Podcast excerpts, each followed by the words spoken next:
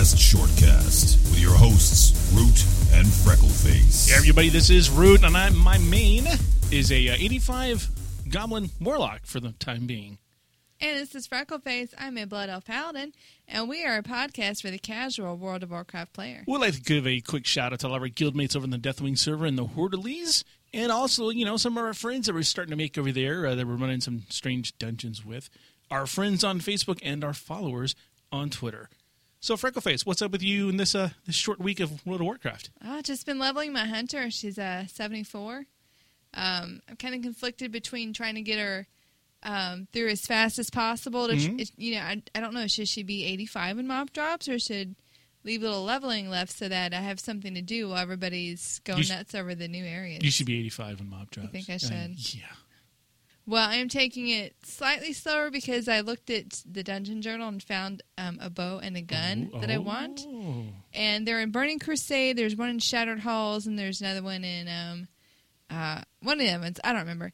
Um, but since I'm 74, I can still queue for them, Yeah. as opposed to once I get past 75, I can't queue for them, and I have to either get a group or try to solo it. yeah. So That's true. um, it's a little slower doing that, but at least I'll have this like flame bow. So Mm. that's what's been going on. Flame bow. Yes, flame bow. Yes.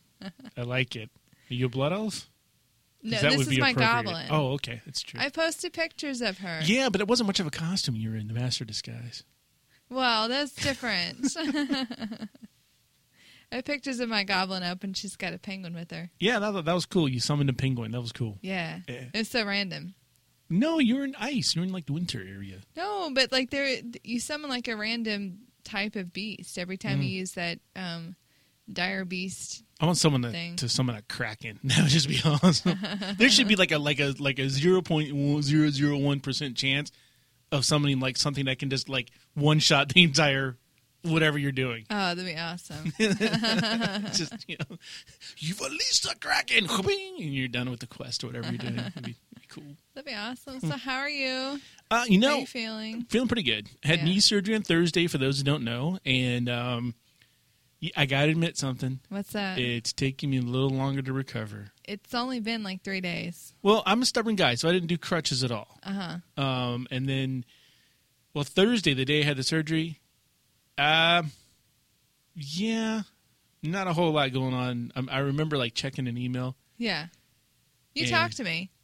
Yeah, vaguely You remember remember. that. we talked about that. I vaguely remember that. Uh huh. Uh, but yeah, there's just some spotty, you know. And then I probably tried to be like, oh, I'm all macho man, and tried to do stuff Friday and Saturday, and then wasn't doing good yesterday. Ended up taking today off. My body was like, oh, I don't think so. Root, why don't you sit on back down? Okay. Scumbag body. uh, however, I did have time, and I read um, Christie Golden's latest, uh, Tides of War. Oh. And we're going to talk about that here in a little bit. Now, we're just going to kind of glaze over a little bit some of the points that I learned from the book. However, um, our buddy Sayamara over at Grand Old Podcast, they're going to be doing an in-depth review of the book coming up here pretty soon on their podcast. So tune into that if you want to know a whole bunch more about it. And uh, did I mention Fruit is 85? You did not. Fruit is 85. Yeah, that was cool. Yeah. Um, yeah, that was fun. Uh, I got with Dead Guy, and we completely ghetto-sized my my gear. Oh, so you could run dungeons? Yeah, he was just like, "What are you doing? Go to the auction house." And it's true. I have not been in the auction house to buy anything. I'm just like, whatever I get from leveling, I'll get from leveling. Well, that's what I do. So you didn't bother trying to do quests or I was like questing that? and dungeoning, questing and Oh, dungeoning. okay. Basically, what I would do is if I felt like the quests were getting kind of, hey, I'm not one-shotting things anymore, Uh-huh. I would run and do dungeons. Okay. and then I would get gear and I'd go back and do some more because I was kind of off and on in that.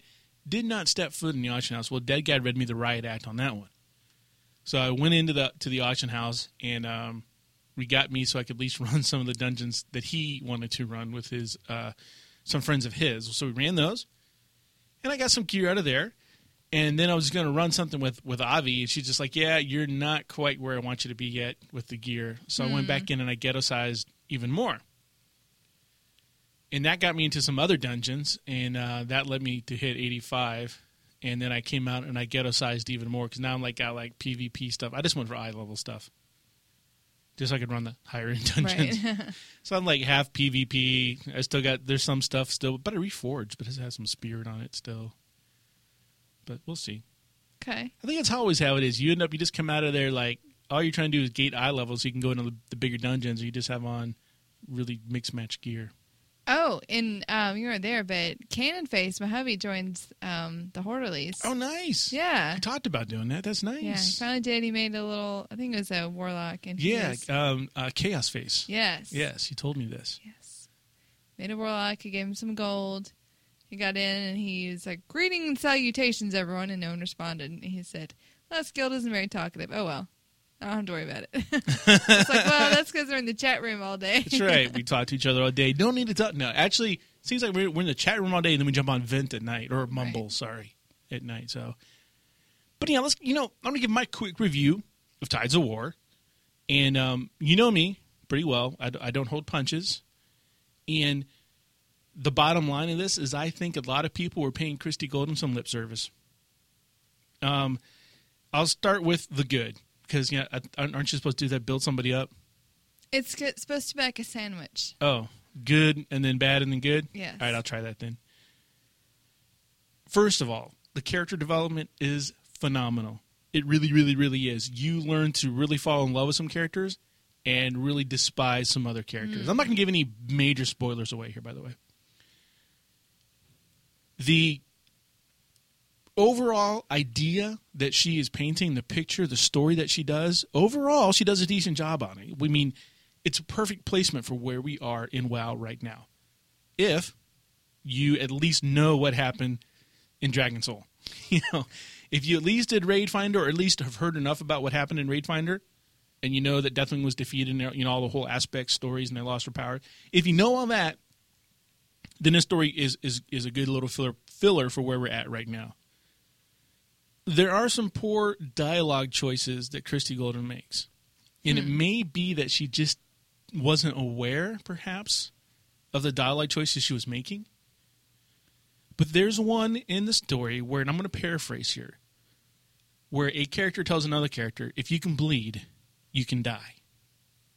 Now, I see that to you, Freckleface, and you're just kind of like, okay, that's a cool line, right? Eh, It's a cool line. all right. When someone tells me that, I automatically go back into like uh, the early 80s, like I think it was 1980, 1984, I don't know. Uh, Arnold Schwarzenegger Predator. Oh, in the original Predator, there's a line where a guy says, "If he can bleed, he can die," you know, or if he can bleed, we can kill it. Something along those same lines as as this line. okay. And so I was automatically ripped out of the story and thrown into Predator. Hmm. Because I'm like, it just bam, it makes a, a synapses fired in my brain, and it was automatically connected back to that movie. I mean, complete to that scene, the whole nine yard. I actually put the book down, went YouTube, did the whole nine yards. It bothered me that much. So she may not be a fan of those types of movies. So that, I mean, but it's such a poignant line, and just, it comes at such a point that I at least would have taken that that, that line and Googled it for the very least. Uh, so I did not like that. Another thing I didn't like. Now, mind you, I read this book on medication. I want to I want to point that out Okay. some pretty heavy duty medication.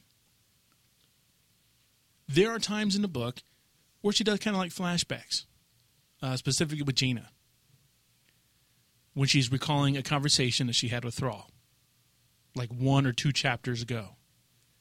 And it's word for word the conversation. Not needed. Wow. Not Yeah, needed no.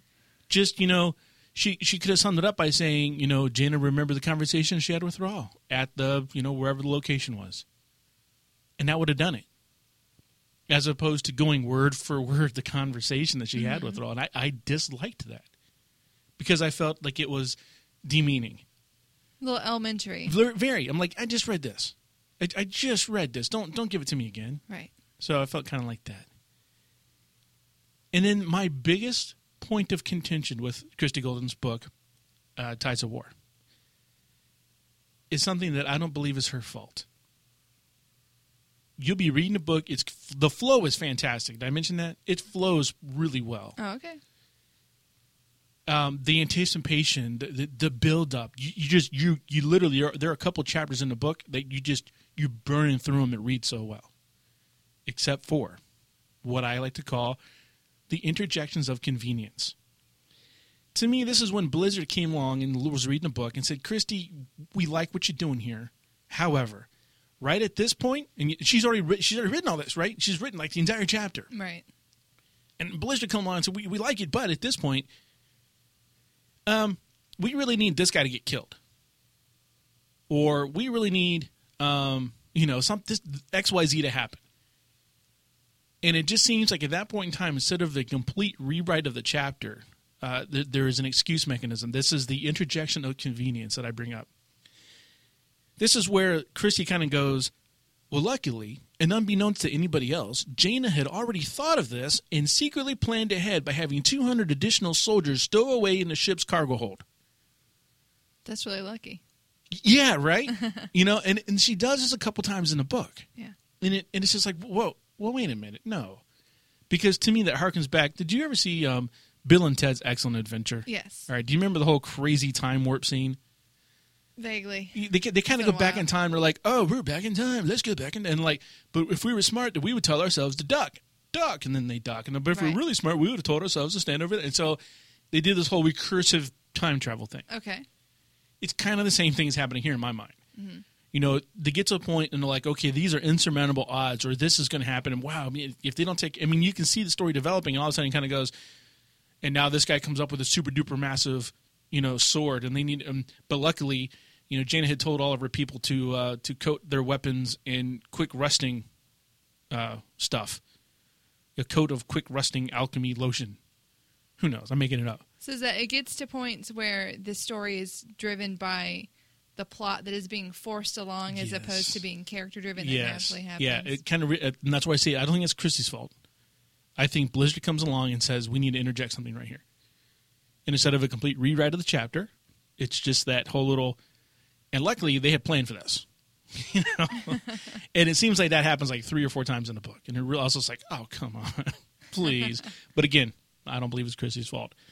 I, I do want to say overall, this is a fantastic book. I got it on the Kindle and read it in a day. Did not put it down. Um, it was that good. It was one of those you just you just did not want to put down. Um, it really helps helped me, and I think it will help anybody understand where we are at as players of this game. Is it better than the other books? What you've read so far? it's different than the other books and I've read so far. And I think it's different. Like I've read um, a couple other Christie's books, and I think it's different because we have the other books were of historical nature that I've read, mm-hmm. so to speak, canon type books, as opposed to where this one is. Is just this is a juncture book, and yeah, she gets to further along this story, but before what she got to do is is dwell into the past, and when you dwell into the past of somebody and write their past, you have a lot more artistic freedom, I believe, to do that than if you have to work with current character sets and then uh, develop those characters and, and maybe even kill some of them off. So, but that that he- here's the thing, it's really hard because usually some you know sometimes the books aren't really that like part of the game. This book's really, really, really part of the game Oh. everybody's mentioned on their podcast. We can mention it here. There's a time in the book where where Jaina Proudmoore turns to her friends, and that's you. Oh. So you're interactive. There. Oh, another couple couple of cool times in the book. They actually mentioned uh, little little caveats from the game of World of Warcraft, and I liked that. Like what? Um, all right, Dalaran. There's there's a lot that centers around Dalaran about about a particular her princess's father is the gnome that lights the streetlights in Dalaran. Okay. And you know the event that happens, right? Where he goes around like every day at five o'clock and hit shoots his wand at all the street lamps. Apparently not. I'm getting a blank look from you. Yeah, every day. Was I supposed to have seen that in the game? Oh, you don't have to. You have to be at Dalaran when it starts. Oh. And he goes around, he walks around, and he shoots the street lamps with his little wand. Huh. And um, you can actually buy a wand from him and do that yourself for like a couple gold. Is this the mischief maker guy? No, I can't think I of his name that. right now. No, Oh, I okay. can't think of his name. Um, but this is uh, there's there's a change in the game now Oh. based on the book. So if you have seen this guy, go back and see him again. And if you haven't seen this guy, go see him. Um, he's in Dalaran. He normally stands outside. Um, one of the inns. I think the Alliance Inn or something. Someplace everybody can get to him. And he just goes around every day. I think around like seven o'clock and lights the street lamp, street lamps in Dalaran. So there's stuff like that that happens. That I thought was kind of cool. Um, but yeah, get the book. Read the book. I, I think I paid thirteen dollars for it on Kindle. Um, well worth it. Really good. I liked it. And um, yeah, outside of those those little caveats that, that bothered me, I highly will recommend the book and tell anybody go get it for their own. And we are going to be on the next episode of Dark Moon Herald Oh yeah. coming up. We had a fun time with Kevin and Ipsana there. We talked about dailies. We got dunked in the dunk tank. We really made it hard on them though. We had to do a lot of editing. is it Walsh that edits for whoever edits for them is going to have their hands full Yeah. because yeah, You're medicated. that's not fair. that was my my pre-surgery medication. know. It wasn't intentional. No, it wasn't. No, that they had me on, on some medicine pre-op, and I remember like babbling at one point in time, just going, "All right, Frank, I can't do this. you take this one." Hopefully, they edited that out. I do remember Kevin a couple times saying blooper reels. I'm a little concerned about that. Oh. Yeah, Huh. yeah. You need to listen to the next one, see how bad we messed up. I wonder if they were still recording when we explained. They might have been. No, no, no. They said they weren't. Okay. Yeah, that they said they weren't. So the secrets that you can only learn in the Hortleys chat room. this is true. Yes. So, so anyhow, thanks for listening to this short cast. Sorry, so short, but uh, you know, time is money, friends.